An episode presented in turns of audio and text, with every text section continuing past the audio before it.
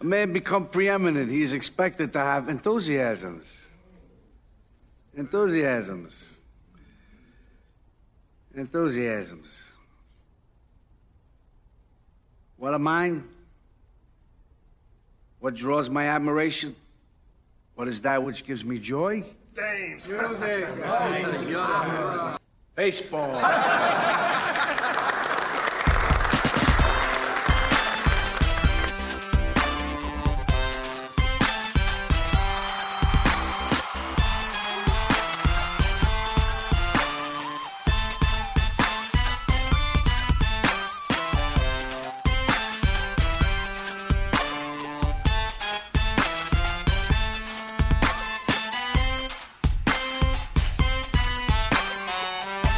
Alrighty, folks, welcome to the new episode of the Pull Hitter Podcast. I'm Rob DiPietro, the Dead Pull Hitter. Thank you for joining me.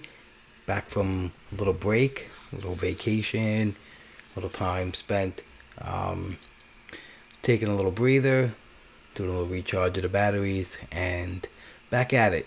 Ready to get back into the swing of the podcast game and giving you guys some some good actionable podcasts that you could uh, listen to and you know maybe possibly um, you know help you win your leagues or make you become better fantasy players. Um, today just doing the main event player movement recap with todd whitestone that we do every week um, and just recapping some of the movement in the the main event including the ads and the drops. And so we get into that. We get into some player talk as well um, yeah, just good to be back, getting on the mic again. Uh, I'm gonna try to set up some guests and uh, get it, get the show rolling again. Um, get the your Friday lineup pod. That'll get back into swing this week as well. Um, again, apologies for anyone, you know, who's missed the podcast. Uh, I think about. Hopefully, I didn't let you guys down, but uh, needed some time. Um, and vacation was well worth uh, just you know, enjoying life and uh, remembering all the things that are really, really important in life. And, uh, you know, whether you can take a one day vacation or seven days or just enough of vacation every day, you take time for yourself, do things that you love, do things that put you into good frame of mind and that gives you great energy so that you can give off great energy and uh, do good things for yourself and such as dominate your fantasy baseball leagues. You know, that's important. So anyway, um, yeah, thanks for everyone for tuning back in. Um, and here we go. We'll do the show with Todd um, and get right back into it. All righty, welcome back to the Pull Hitter Podcast. My name is Rob DiPietro, the Dead Pull Hitter. I'm here with Mr. Todd Whitestone. Todd, how are you doing today?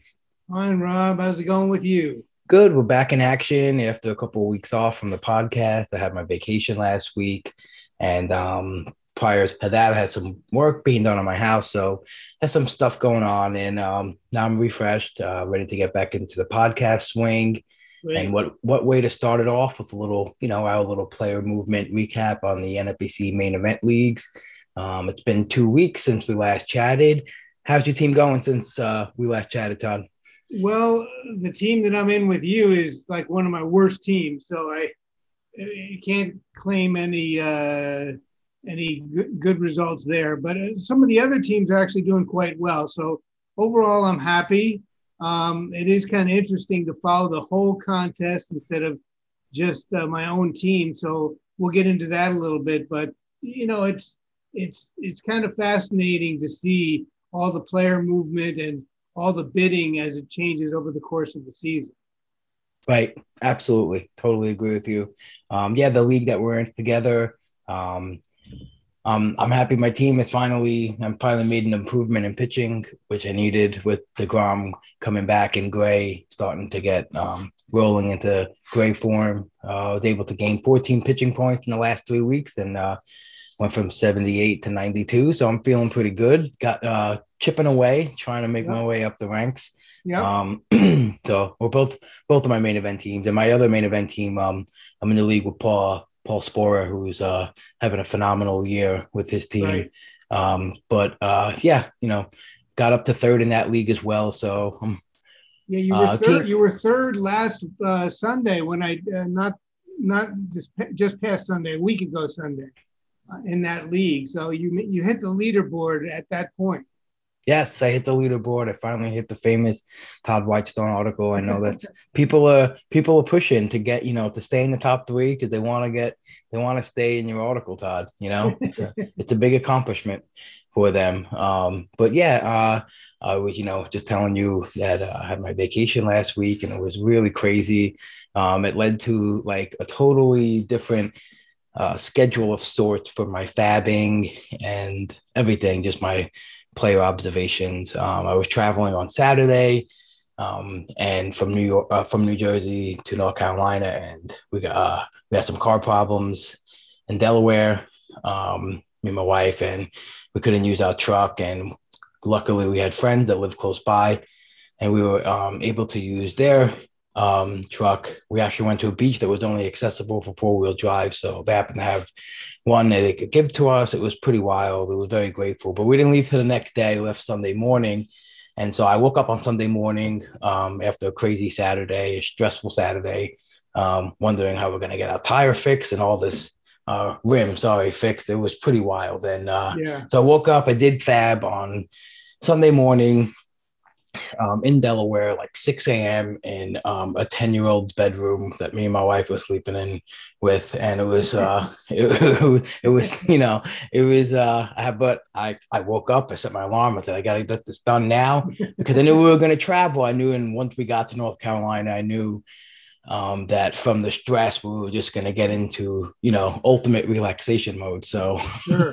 um, and so I did it on like 7 a.m. and I didn't go back to it. I think I was just telling you this, you know, uh, didn't look at box scores that day, just woke up on Monday and I was like, oh, you know, I forgot to go back to, you know, but it was one of those first nights of vacation and, you know, we did vacation things and, uh, and, yeah, um, yeah, yeah. and, uh, didn't go back to it, but you know what? It felt good. It, it, it felt sure good to, um, I mean, sometimes I wonder, uh, Rob, you know, it's along those lines you know, all the little tweaks we do in the last hour, sometimes you look back and you go, eh, I really didn't need to, or I shouldn't have done the things that I did in the last hour. It was fine before that. So right. I'm not sure it's always a bad thing to set it and then uh, leave it alone. Right. And, uh, you know, like probably one of the things I would have went back to is adjusted Manoah's price, um, you know, that I had in for him. I think I beat uh, I think I beat Stampfl and uh, Constantine um, by uh, a couple of bucks. Um, and I didn't find out. It's funny I didn't uh, find out about it. Like I said, I didn't check the fab like at, on Sunday night. Like my whole normal routine, like at 10:02 checking fab or just spending from like seven to ten just last tweaks. None of that. And in the morning, I woke up and uh, um, I went on my phone. I had I saw some Twitter messages, and I saw Frank Stampfl sent me a, a message saying, "Oh, you know, we had a we wanted to get Manoah, but we had a feeling that you were gonna go up for, for him because you needed some pitching." And um, that's how I found out. Like normally, that's not my routine, but right. you know what? It, it, felt good to get out of routine, and yes. you know, I didn't feel terrible about it. You know, like uh was pretty much well enough prepared to at least just set set some bids in the morning and um you know and uh, uh it was pretty it was pretty one of those weeks too where like i had clear cut you know needs and there wasn't much um, i didn't have to stray too far you know with diversification and conditionals um and sometimes yeah. it just works out better that way you know so, yeah right i mean you knew what you had to do sometimes after you've done fab for many many weeks it's a little easier to do it quickly as opposed to at the beginning of the season. I feel like it takes me a while to get into a routine. Right, right, absolutely.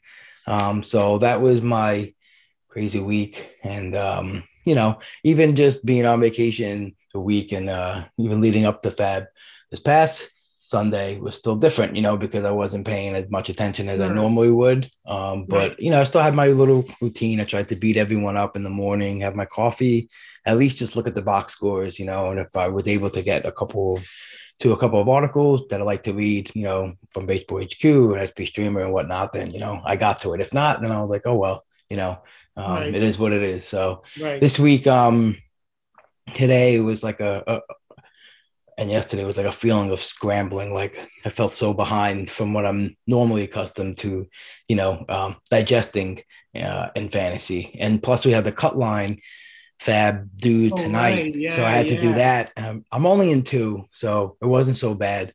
But um, it's uh, it's it's definitely not as uh, not as easy as you know doing a weekly one because like No. I had a certain amount of money and I'm like, all right, you know, I'm spending it all. So right. um, and then it's trying to get the conditionals perfect so you have all stretch out every dollar and it's uh it's pretty interesting. Um, yeah. so Yeah. That's a tough. That's tough because you don't get another shot at it.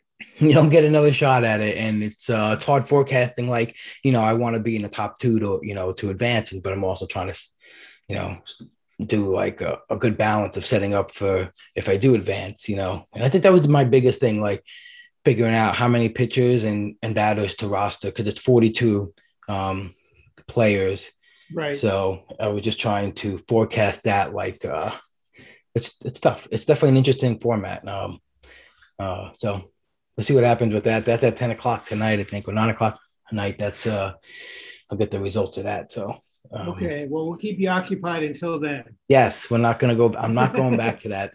Uh, so yeah, let's talk about your article on spstreamer.com this Sure. week. Um, the target 5,000 your closer encounters, closer encounters of the third kind. Um, Yes. staying staying with your movie themes. I love it. Yes. Yeah, I don't know when I'm going to run out of movie themes, but uh, for, for this one, I thought uh, this worked fine. It's an old movie, 1977, but I think most people have seen it.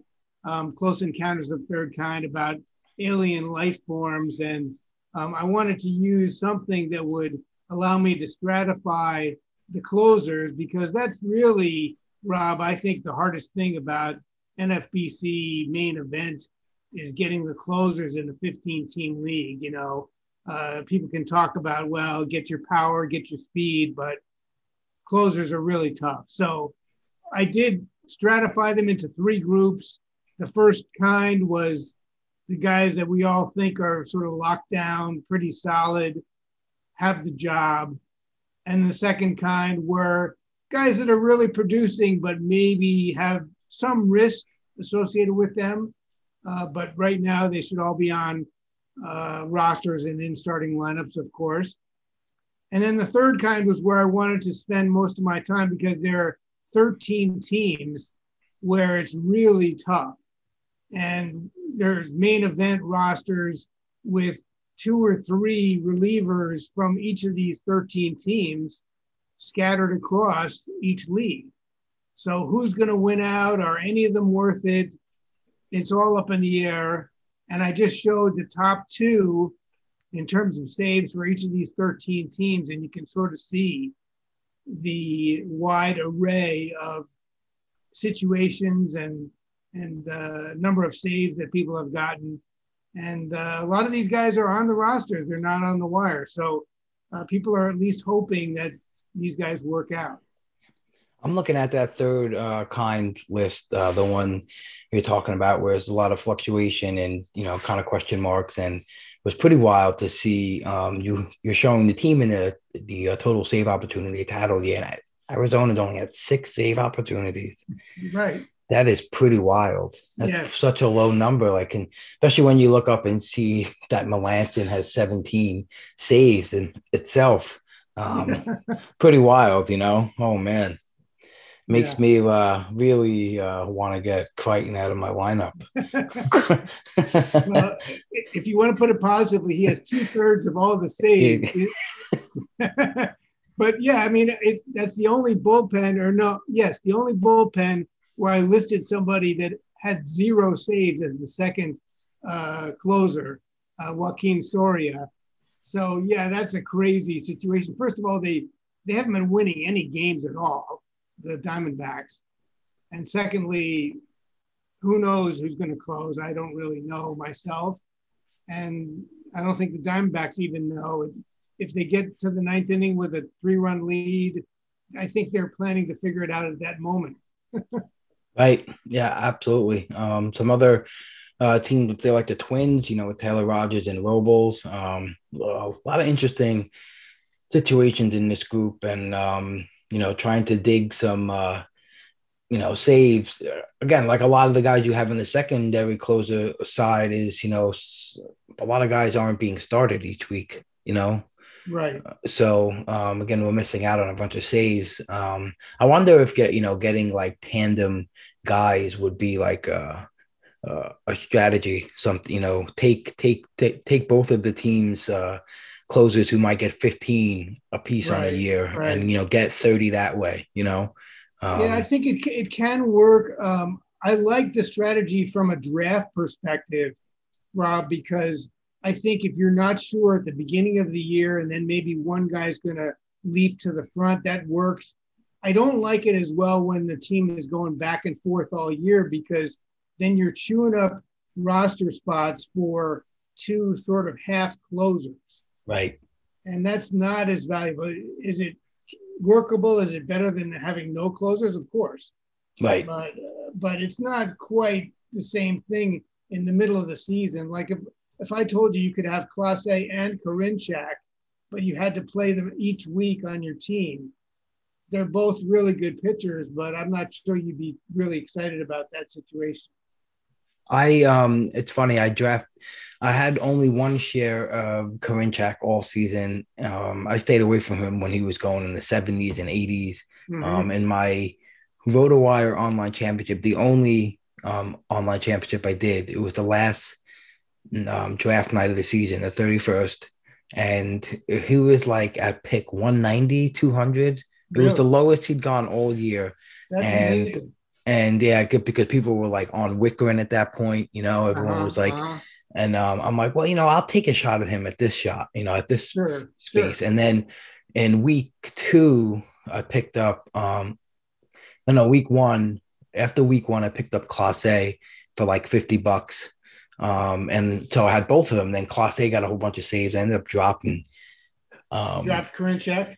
Karinchak. I dropped him, yeah, because uh, but you know, I, I have I have some good save depth. I have Jansen and Alex Reyes in that league and Trevino on the bench. So um, you know, I ended up being a you know, all right, but I could have definitely envisioned a couple of weeks maybe where I had them both in um to maybe try to make a little make up a little ground and saves and try to get to Sure. the top of that, you know, while I have closers who are saving, you know, because at the same point I'm trying to get innings pitched, you know, and while they're there as well. But um, if I have closers who have the job, you know, might as well try Okay, to uh okay. yeah. So tell me about the um the target five thousand for saves and what you Sure. found with the 80 percentile and all that fun stuff.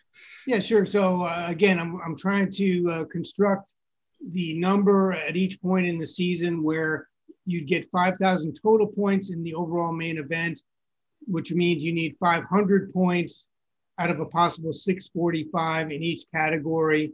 And for saves in the 2019 full season, you needed 71 saves to get to that level. And at this point, or at the point I did the calculation June 4th, you needed 25 saves to be on track. Mhm. And so that's a good solid number 25. You need two reasonably good closers or three partial closers or something to, in order to be up near the 25 number. Um, and that's hard to do with a uh, main event 15 team league. But I think uh, it, the good news is it's not any higher than it was two years ago, the last full year. Right. So it hasn't moved up. There was some speculation, Rob, that the save number in order to compete would actually go down this year because it, the saves would be more and more spread out among teams like these last 13 we were talking about. But that really doesn't seem to be the case. People are rostering about the same number of saves. And I think if you get the 71 by the end of the year, you'll be in good shape to get the requisite number of points. Where are you at in some of your 15 team leagues with the saves? Uh, well, in the main events, I'm in, in two of the three mains. I'm I'm on track, and one I'm I'm lagging for sure. Right. One, one I I got. I think I drafted Rosenthal, and I've had trouble you know, really replacing his supposed production. But Right. um, Yeah, I had him in my second main event too. yeah, Uh, yeah, that was big. Yeah, yeah, I'm- I'm- I'm behind in my mains. Yeah, in main one and two, I'm I'm I'm at 17 and 18, so I'm a little 17, low. 18. Yeah, and then in uh one of my in my online auction championship, uh I'm at 14. Um and then in TGFBI though, I'm at 24. Uh, That's and that's that's because good. I have uh Hader Diaz. Um and it just and that just like makes me want to do that more next year. Yeah, yeah, yeah. Take that Hendrick Hader combo in round three and four and Yeah, call that it. worked out well. Now, yeah. the, now the, the the online, I think you'd have to be higher than 25 because uh, you know 12 team leagues. I think it's easier to get a higher save total, but the, the, Oh yeah, sorry. I meant the um. It, it, it it's called the uh, online auction championship because the auction was online, but it's just the regular auction, fifteen oh, team was it an league. auction 15 Yeah? Okay, yeah, okay. yeah, All right, so It- then it would be about the same number. Okay. yeah. And in the um in my OC, I have thirty three saves. I have that was a team I was just referencing to. Oh, where I okay, have I the, uh, got you. I got have- I thought you were talking about 12 teams. Okay. Yeah. Yep. Sorry to confuse you, but uh, yeah. So it's definitely, um, you know, it's definitely been an issue all year to try to get those saves for sure. So seventy-one saves. Um, that's, that's, That's, your goal in the 15 teamers, I think, is 71. And if you if you can be in the mid 20s about now, I think you have a shot. Or if you can luck into a closer sometime in the next month or two. right. Right. We're seeing. Uh, yeah, I'm hoping to pounce on. Uh, you know, uh, this week I think I took a shot at Cole. You know, um, cheap Cole Sulser. Uh, Uh-huh. you know, uh, Yep. again, three bucks. Um, I don't know if he's going to be the guy, but uh, he had it last year and he's been pitching really well. So um, at this point, those two three dollar shots, if I can get a couple of saves here and there, Exactly. um, you know, Exactly. and fill it in. So um, talk to me about the amount of money being spent on the Sure. average for this week and how that's trending and uh, what we should have left maybe to uh, have on our hands to bid for the rest of the season. What's a good healthy number? Right. So the main event winning bids uh, have been dropping as expected. They've been in the 20s uh, for the last five weeks. And in, in this week, it was even slightly below $20 for the average winning bid. And the average teams got two players, so it was about $40 spent per team. And so uh, if you if you average it all out, uh, the average main event team has spent $620, so leaving them 380 left. And if you said, well, I want to spend on an exact straight line basis, that um, they should have uh, actually spent uh, 407 instead of 620. So um, it's it, it is a fact that you should spend more money up front, but I think the 380 is a little light compared to what's needed. There's been 11 of the 27 fab periods that have run, so there's still 16 left. And if you're an average main event team, that means you would have to average about $24 per week over those 16 weeks. So that's pretty low. Um, but again, there's some teams that have significantly more, and there are some teams down, you know, 100 or 200 bucks. Um, but I just feel like uh, it's good to, to show the general trend. And I think it's going to continue to slow down, and teams are going to have to spend 30 $20 over the next few weeks. Now, now the one other thing I'll mention uh, when we didn't have a podcast last week is that there was the big Manoah sweepstakes. So the number did jump up almost to $30 last week, which did take a bite out of the average budget for uh, main event teams. Nice. Wow. Yeah. Um, I mean, I know uh, in our league last last week, I spent eleven bucks, and I'm like very conscious after that big Manoah bid that dropped me down into like the three hundreds. In my other league, I had about six ninety, seven hundred bucks. So, Mm-hmm. um, you know, I'm hoping for some some possible, uh, you know, uh, big time league changers that are going to be called up possibly, Sure. and uh, pounce on those for sure. Um, Sonny Gray just got hurt, came out of the game. That right? That stinks. Five strikeouts in three innings. Looked great. Yeah, he threw a couple warm up pitches and he he, he shook his head no. He Um, was on the IL uh, a week or two ago, wasn't he? to start the season. Yeah, yeah, he was. Yeah, I think even re- more recently, or, or maybe he wasn't on the IL, but he was. They, they skipped a start or something. There was some issue with him a week or two ago. Man, he was starting to look really good. Oh well. Yeah. There we go. Um, so uh, let's talk about some players for the week. Who are the big guns of the week? We have Mr. Patrick Wisdom picked up in all 42 leagues for the Yes. highest of 205. Um, Yes. yeah, he's the you know he he's he's come out like a like a like a wrecking ball, like Miley? Cyrus, but uh, you know, still got some contact issues that I'm kind of worried about and his strikeout issues, but Yep. obviously he's he's not going to keep up the you know the eight barrel seven homer pace um or the 38% barrel pace yeah, but uh he hit he hit 438 with seven homers last week, which I don't know. Uh, there's a lot of Hall of Famers who never had a week like that. but uh, you know, I guess the reason I wasn't I did put him in some of my bid waterfalls, but I didn't go crazy trying for him was because I just feel like the Cubs have lots of people that are out right now and that will be pressing for playing time on the way back. And I'm not sure he's going to play six days a week um, once he start, starts hitting more normally. So for now, it's great if you're just looking for a couple of weeks. But they got Bote, Hoerner, Matt Duffy, um, Baez is even a little dinged up right now. So I think I think it's going to put a squeeze on his playing time, and and he's not shown this kind of batting average. I think he does have power, not seven homers a week power, but he does have power. But anyway, uh, 205 seems really high to me. If you people that got him for 50 and under, I say that's probably a good buy.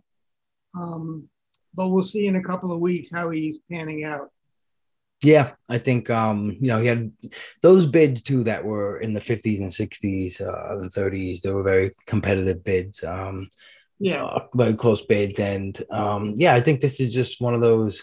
Uh, you know, I think like uh, Yermin Mercedes has taught us, like you know, maybe you can stay hot for a little longer than you know um, one or two weeks, you know, and hopefully just ride a couple of good stats that week. Uh, but I do agree with you with the depth of the team. Um, even though it's not great depth, it's still some depth that you know you got to wonder if he has a couple of, uh, you know, he some, drink some uh, on on conductive bats, you know, Yep. straight, and then he'll lose some PT. Um, so yeah, uh, I wasn't looking at any Patrick Wisdom. The next guy that I want to talk about, Taylor Trammell, Mhm. um, didn't really have a spot for him on any of my teams, but I was interested for sure in him. Um, he was picked up in 38 leagues for as high as 100. Um, he had an average winning bid across those leagues of 36 bucks.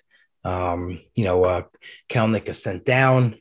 Um, he smashed the ball at AAA. Um, Right. he's- he's got some interesting um, peripherals. Uh, he's got some interesting stats, and his hard hit from fly balls and stuff like that is uh, is it's it's pretty solid, you know. And um, I think he he's going to come up as possibly a with a little bit of a different mindset. And um, you know, I think I like this bid here. I, I like this pickup for anyone who got him this week. I think he's gonna um definitely go on a little run here and Yeah. and give you some good stats. What do you think about Yeah. Mel? I, I'm in favor of him too. I think he did figure something out in the minors. I like guys like that that went down and then sort of improved their numbers, Mhm. and he he certainly did. And I think I think uh, they're going to play uh, Trammell and Fraley and see who sort of wins out. But but I do think he has a good chance. He he, he does have talent, and so again, uh, the highest winning bid on, on him was 100 but there were a lot of winning bids uh, under that, and I did get him in a, a league or two myself. So I'm hoping that he can sort of maintain it. Right, absolutely. I totally agree with that. There were definitely a lot of really good bids for him this week. Some similar bids um, were for Mr. Edward Olivares on mm-hmm. KC Royals. Uh, he was picked right. up also in 38 leagues for as 59. Um, average winning bid across the 38 leagues of 23 and a half bucks. Um, yep.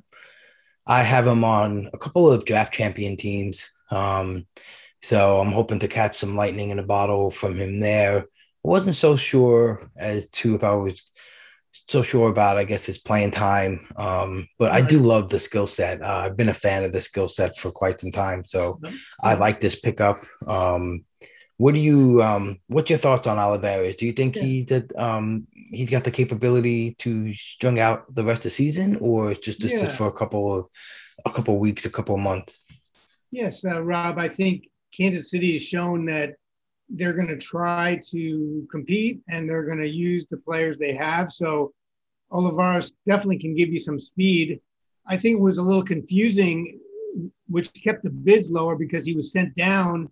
Then he was recalled. What was it? 24 hours later. Yep. I think he. It was pretty close to yeah. It was, I think he only like had that. time to go to the locker room and then come back, so that was fine. Um, but I think, I think he could really help out teams that are need of steals, and I, I'm hoping they give him a chance to play. I only got him one one place on a, a 12 team draft, but um, I do think he, he can really help the, clubs that picked him up.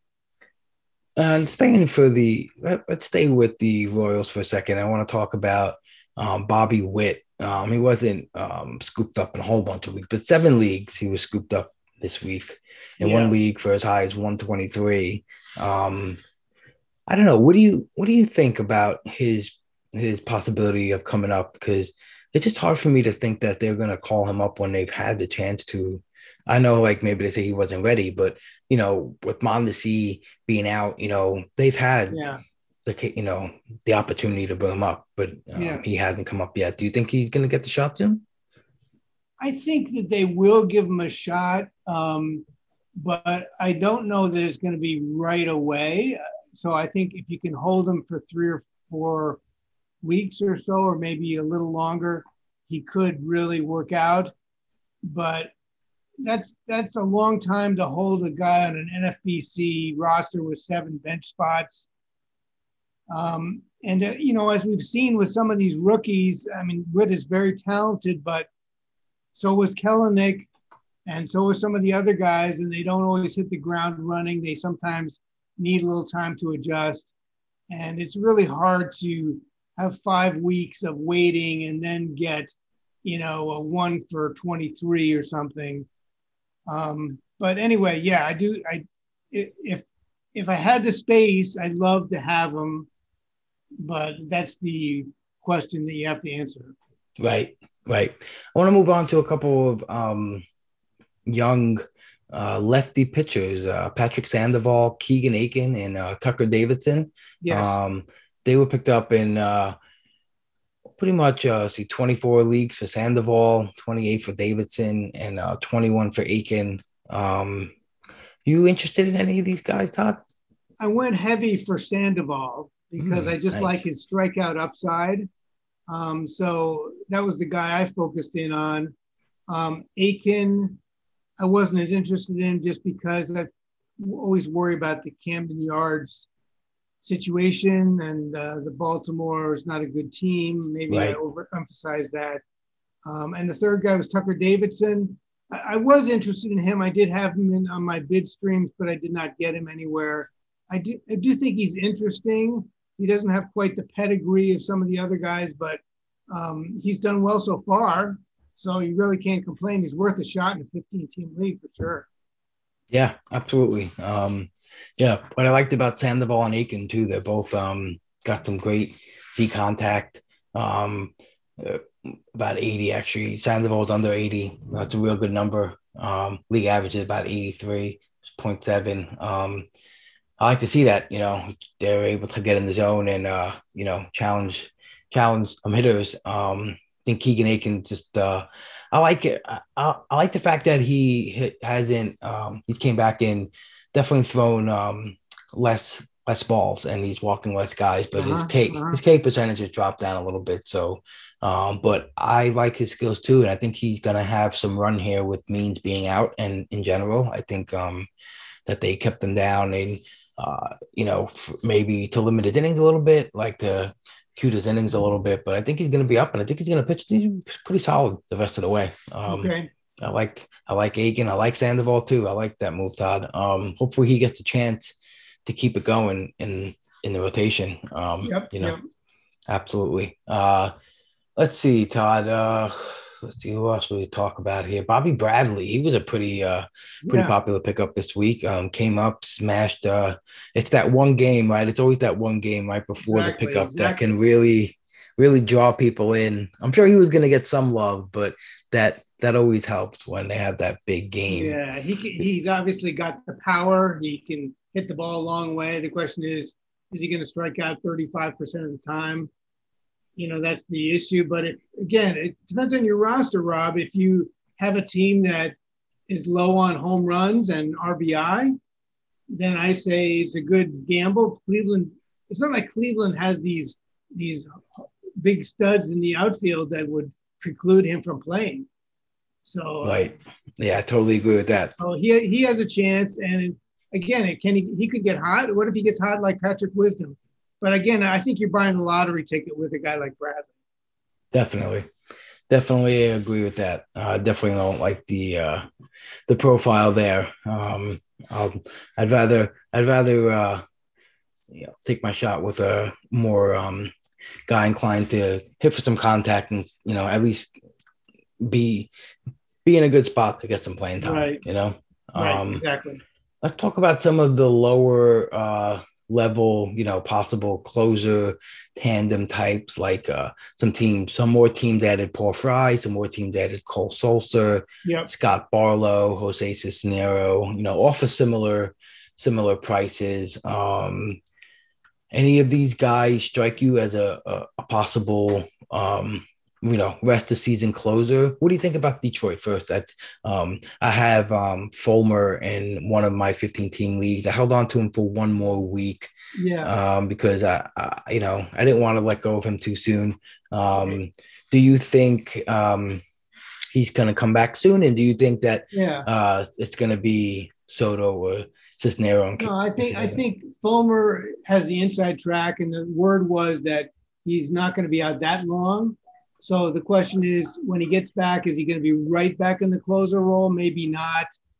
So he's not the most valuable of closers, even if he's got the job. But right. certainly, I think he could be the closer. He's much more reliable than um, Soto. I don't know if you've seen Soto pitch, but he's one of these guys that can throw it 10 feet up the backstop on one pitch and, mm. you know, and then throw a strike at the knees on the next one. Um, and then Cisnero, I don't know a lot about, but I don't think he's anything special. So yeah, I, I do say if I had to pick, I'd go with Fulmer for Detroit. Right. Yeah. And um, I was thinking the same thing too. I was figuring in the save landscape, and I think you nailed it. He's not the most valuable of closers, but he no. still was doing pretty good in the role. So yeah, um, it was one of those spots where I was able to hold on to him for another week. Sure. Um, but I do, I do like Scott Barlow a lot on the Royals. Just, but I think they just use him in a role, you know, that he's not going to get the saves, but he definitely, I think, in my eyes, is the best reliever in that pen. Yeah, here, here, Kyle Zimmer, I think, have the best skills, but uh, they seem to want to give it to Staumont, and uh, he Staumont is active again, I believe. He um, is, yes. So I think now they haven't given him a save opportunity, but you know, he only got activated Saturday or something. So um, we'll see. So wary of that. Yeah, I'm so wary of his walks. You know, Staumont. I still think it's going to come back to haunt him. Um, and it's know, Kansas City. I mean, these again, these teams, these 13 teams, uh, you're you're playing with fire. I mean, could it work out? It would be interesting to, to look at the end of the year, Rob, and say, what's the most value you could have gotten out of any closer from those 13 teams? Right. And I'm not sure it's going to be a high amount, maybe one or two guys out of the whole group. Right. I, I would think so. Something, something in that range yeah. for sure. Um, yeah. I want to talk to you about some uh, some some guys, um, some single league pickups, those high high dollar single league guys. We got Lucas Sims, who, uh, who was picked up for a buck forty five. Luis Right. Luis Severino for one twenty five. Yeah. Um, even uh, Jeff McNeil scoop for seventy one bucks. Mhm. Um, and uh, Zach Allen was another guy I wanted to bring up, but he was picked up in three leagues. Uh, for decent price, 87, 58, 38. Um, what do you think about the Sims pickup? You think he's the guy right now?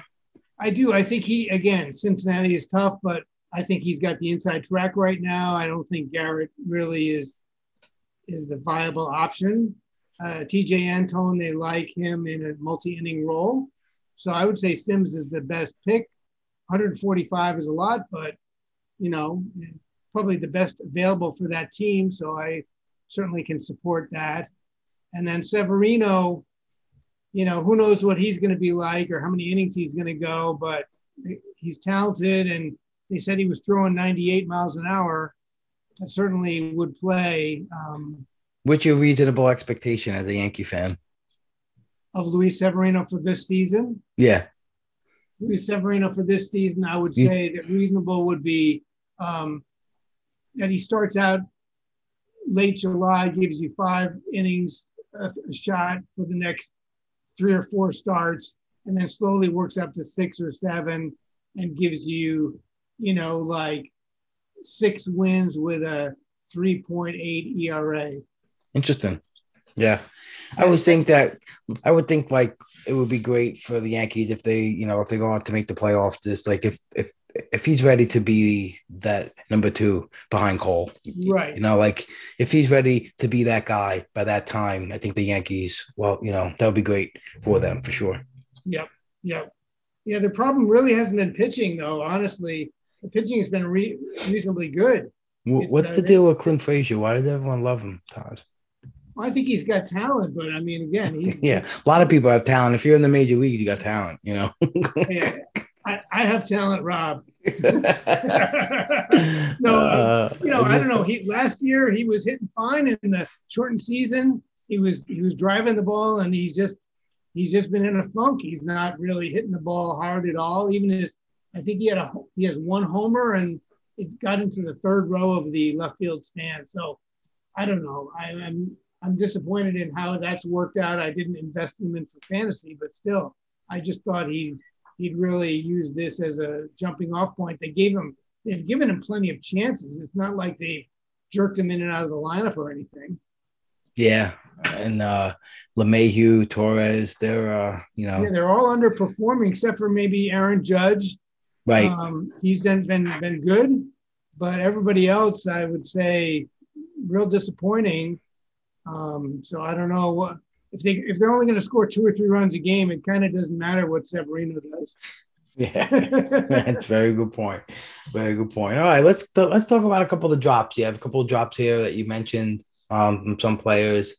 Sure. Uh um I I I, like do want to mention, uh, Rob. Let's just dwell on the Edwin Diaz drop from last week, though, because I, I Right. highlight that in my article. He was picked up for four hundred ninety-one dollars. That was the high bid for the week, and uh, I was like curious, why did somebody drop Edwin Diaz? yeah, I think it was Dusty Wagner, right? He he's fading closers. Or well, he he went to starters, right? Yeah, so he uh, he, he he has now thirteen starters. Yeah. and, and no closers. He had Diaz before this, and I guess he figured, you know, I'm not going to with one closer, I'm not going to really get much in the way of, of points uh, for doing that. So uh, I'm going to at least drain the system of some fab and get 13 starters that I can mix in and out of my lineup. And maybe maybe he doesn't hit the overall, but he wins the league that way with with uh, strikeouts and wins you know, so I can see the strategy, but I just thought it was interesting to point out because you don't see an Edwin Diaz drop very often. Yeah, no, uh, definitely not. My my um my tag team partner Jenny Butler, she's in that league, and uh, Well, really? and she was telling me, you know, how much would you bid on Diaz? And I was like, I mean, if I had a couple of closes already, you know, I would dump a whole bunch of money on him, just like that. You know, Sure, that that didn't have to, you know, She she did not get him. he's got about 10 now. I think he's pretty much a lock for 20 more the rest of the way. You know, that's a pretty good. uh Oh yeah, yeah, yeah. But Yeah, it's a Jenny, pretty good- Jenny did not win uh, Edwin Diaz. No, did not. right. Did not. Okay. Um, yeah, so that was the wow bit of the week. Uh, yeah, yeah. it was just the wow drop of the previous week that led to the that led to the wow bit of the Yeah, it was, a, it, was a, there was a lot of wows for that one. So I, I'm sorry to. no, no, no, that was good. That was a good thing to bring up. I forgot to talk about that. I skipped right over that. Um, yeah, so we'll talk about some of the drops. Um, one of my favorite Yeah. players of the moment, Chad Pinder. Um, yeah, he had a pretty decent week. He seemed to be playing. He's got three Right. right. positions, and uh, he was dropped in six weeks. Uh, yeah, Yeah, I mean, there, there's some curious things like the guys that were sort of really aggressively targeted, or at least some to some extent, in the last few weeks, and they were all dropped. You know, between two and six teams. Uh, Pinder, Brad Miller was on fire, and then had one rough week, and then everybody's dropping him.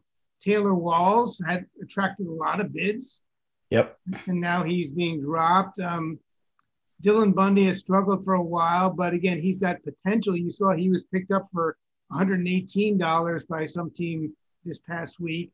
Um, and then uh, Hansel Robles has at least a share of the saves in Minnesota, and he was dropped by two teams. So it's, it's kind of curious. And then I did list some some guys that were dropped in one league just for interest's sake and they did include some closers too. Paul Fry, who's being picked up, um, Kendall Graveman, who's been out with COVID but should be coming back, and Staumont, who is back. Um, so again, there is some movement, and and people, I guess, are a little impatient. And and if you have a lot of injuries, I can understand why. But I think some of these guys probably shouldn't have been dropped. I would have to say. yeah, yep. Uh, I would agree, especially with uh, you know, like a team just took a chance on Fry or Graveman um, specifically too. Uh, I know he doesn't have the full role, but he's just been, been a great pitcher too. Yeah. Um, plus, I guess you know maybe uh, we don't even know what was even wrong with him. We either had COVID or he just. I'm assuming he did, but uh, Yeah, we don't know Uh, for sure. But Dylan Bundy was in- interested in drop. You know, two two uh, he was dropped in two leagues. He was al- he was also picked up in the one league he was dropped in last week for like about a, hundred bucks as well. 118 he was added and he's dropped in two leagues so you can see that there's differing uh, situations but i would i would preach patience with a guy like bundy because he's shown it in the past again i don't know what these owners had in terms of starting pitching but Right, right. All that stuff matters for sure. Um, let's hit on some of the guys that were keeping tabs up from four weeks ago. Seems to be a pretty good week. Uh, from yeah month yeah ago. so so three weeks ago four players were keeping track and uh, we had two really good pickups uh, three weeks ago james kaprielian and hansel robles who we talked about um, they've both been pretty good uh, kaprielian has given people two wins with a 3.08 era robles one win five saves over that period that's pretty solid. good Yeah, yeah, and so those are good pickups. And even the other two, this, the third and fourth guys, Michael Fulmer is injured, so I put him in the middle column, but he was he was being productive before that. And then Matt Beaty is a little tougher. He was hitting 280, but he was still in sort of a part-time role.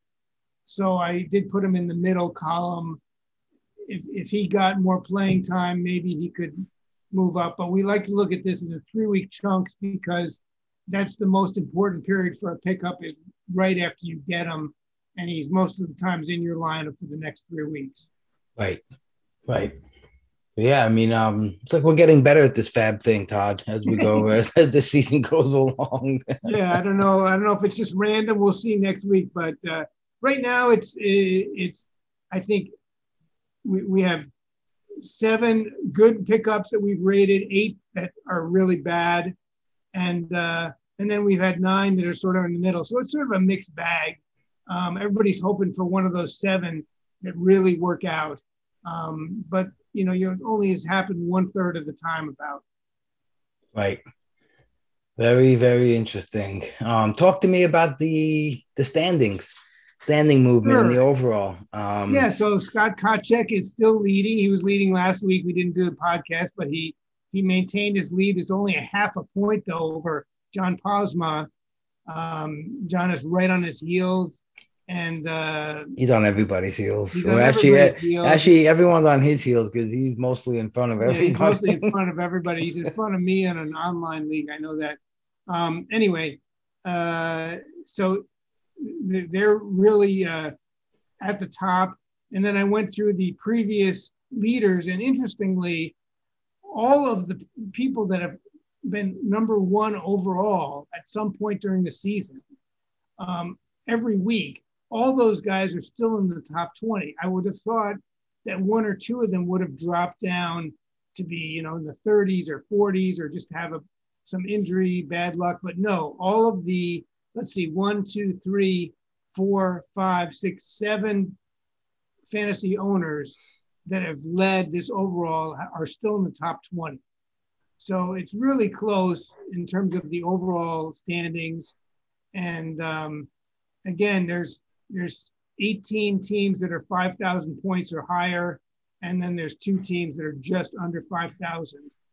Um, and uh, a lot of good players. It's going to be really close and exciting to watch. Hopefully, um, you or I can move up and actually uh, be involved in at least in the top 100. Um, but anyway, um, I digress. And then in terms of the individual leagues, I did show the leaders of the individual leagues, and the interesting thing to note there, Rob, is that only eight leagues had new leaders this week Mhm. compared to 12 last week. So again, it could cycle back a little bit, but out of 43 leagues, I would have expected that there'd be more than eight new leaders. Um, but uh, there's a lot of hotly contested leagues.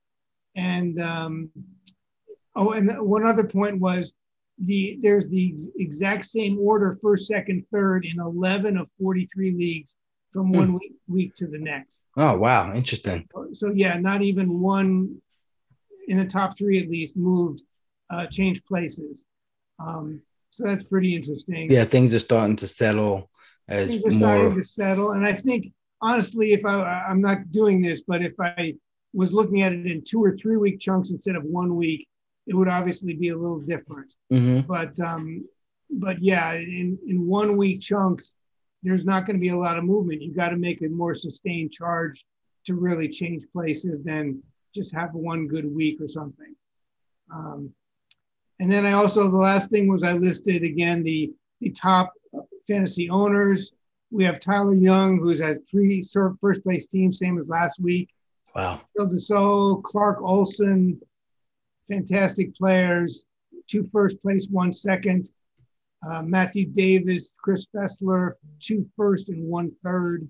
And then there's a, a total of 13 guys I highlighted. They're all multiple uh, leaders. And uh, they count for, what was it, 33 of the top 129 places for those 13 uh, fantasy owners. Fantastic players out there, that's for sure. Though Yes. everyone involved in the main event, it's just fun- you know really really solid. Um, Yeah, such a sharp sharp leagues, uh, and um, I'm just enjoying the uh, you know um, just doing this podcast and you know constantly looking at the player movement. Um, I just feel like I'm getting more of a feel for you know what what the trends are and how to anticipate them and uh, be prepared for any shifts in the market. You know. Yeah, I mean, it's. I, think if you go down the list of, of all 15 players in some of these leagues, there's some really top players, and you look and they might be sixth, seventh, eighth, ninth place, and it's it's really tough. It's not, it's not uh, easy to just walk out there and uh, be in the top, even top five in a main event league. And I think Right. that's what the attraction is, Rob, is that you know, yeah, you could play in a home league maybe and uh, you know win or be in top three easily, but you're not going to do that against this competition. Right. One thing I've been getting used to doing, um, and uh, I'll uh, throw this out to Phil, the robot, our friend.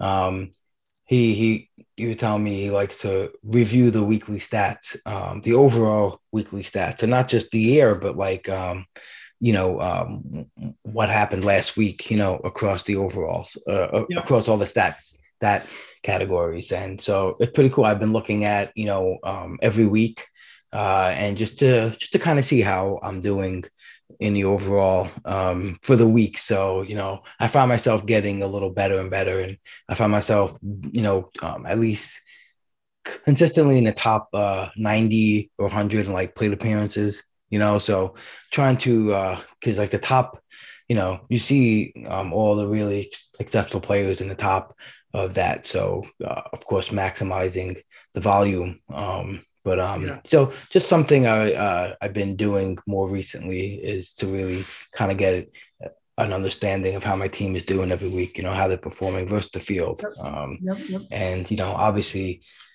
at that point too you know you're trying to decide um, if you're going to play for the you know the league or the overall like i know in our league i'm definitely just playing for our league because i don't think i'm going to climb from 197 to the top but uh still you know still want to you know grind my way up there Yeah, to just keep at least grinding. You never, you place never yeah know. You never know. I think uh, you can definitely move up. And uh, I think you're right. Innings pitched and at bats are very important. You know, I, I had a decision in a couple leagues about Yusei Kikuchi. Uh, they say he's going to start Saturday and he's really fine after taking a comebacker off his leg. But I, I put in a different player um, in those leagues because it could easily be a zero. Now he might right he might start and he might do great, but hopefully I get something out of the other guy, and uh, that's what I think you have to do. You can't take a lot of zeros if you're going to be in, in close competition. i like uh i have him on a whole bunch of teams probably one main event and at least three draft champions and include my online championship. And think what I did is I just like diversified. I think I started him in one or two leagues. you know, I was like, yeah, so at least you get let me not throw. Yeah, right. In case he does, you know, um, because I like his matchup too. I think he's placing the Indians, uh, right? Right, um, right. He's got a good matchup if it sticks. Yeah. Yeah, yeah. So I was like, all right, you know, let me take a shot in, in one or two spots. And Sure. um, you know, so but uh yeah, you know, it's uh definitely a battle. I think all across all the leagues, like uh like I said, I did one RotoWire online championship, the the OCs. Um and I'm in 13th overall. And uh it's the only 12 yeah, it's a I'm in a good spot. It's the only 12 team I did, uh, besides like the uh, best balls on the NFBC. And uh Uh-huh, uh-huh. I kind of wish I did more. You know, I like it's a it's such a different beast than the main event in, Sure. in, in terms of uh, like I think the like the main event is is kind of easier with the player movement um, because there's there's clear cuts like upgrades and and right. the online championship with all the better players available. It's kind of like uh, Yeah, there- you know, there's so many guys on the waiver wire that it's kind of tough to say where should I spend my money. right, right, and also too on your team, it's like I, I can't cut this guy, like you know, Right, exactly. especially if you're playing a lot of 15s, you got to get out of that mindset. But uh, exactly. It's hard. It's hard. yeah yeah um you know like i said i'm just trying to stay on the grind i'm uh i'm trying to i'm trying to make my mark todd i want to You're gonna do it. You're gonna do I'm gonna fine. do it. So all right you I'm can trying- be in the top 20 uh, with in the middle of August in the online championship. Then you know you got your six week run. Then that, that's the time to really uh, uh, get nervous. But right now, just just keep doing what you're doing. yeah i'm gonna try i'm gonna try i want i'm going for like a uh you know e- uh, a, a healthy overall finish in in in in most of the leagues i'm in you know so Great. i want to have a draft champion team up there and a and an online championship. And hopefully, I can bump my main event up there too. And TGFBI also. I'm 11th in that one, so All right. I'm coming great. for everybody. Everyone beware. But uh, all right, Todd. threat. Yeah, yeah, triple threat, triple threat. Um, you know, uh, but uh, Todd, it's been a pleasure to get back on the mic with you and uh, talk about some baseball. And um, I think we got some. We're gonna line up some more guests, like we had Phil and John Posma on. Sure. Uh, I think next week we're gonna be talking to Matt Modica, um, and then we'll we'll get some other players out here too. Um, get some of these NFBC vets to come out and give us some secrets of the game and uh, just share some thoughts on the season and how they're looking to improve their teams. That'll be fun. Matt, Matt's a good guy and a good player. Yes, and Matt Matt was our um, our draft moderator and our live online draft, That's right? right, Uh, that's uh, the the live New York draft. Yeah, That's he right. was. Yeah, he he's good, Matt. So, um, all right, Todd, why don't you tell everyone where they can find you on Twitter Sure. and uh, where they can find your work? Sure, at Telstar7 on Twitter. And then uh, I, I, my article is free. It's at spstreamer.com. And we always try to mention the uh, Discord, which is available uh, as a $10 a year um, uh, service that you can join. There's a lot of great people on there if you want to uh, get some ideas or ask some questions. And uh, people can reach out on Twitter if they have any questions or have any information. I'm just happy uh, at the reception for this article. I wasn't quite sure, but a lot of people seem to be liking the article and liking the review of the main event, which is uh, kind of a premier event in the industry. Right, I agree, and uh, I think it's just a good dive. It's a good practice too for anyone to just replicate in any of their home leagues or anything.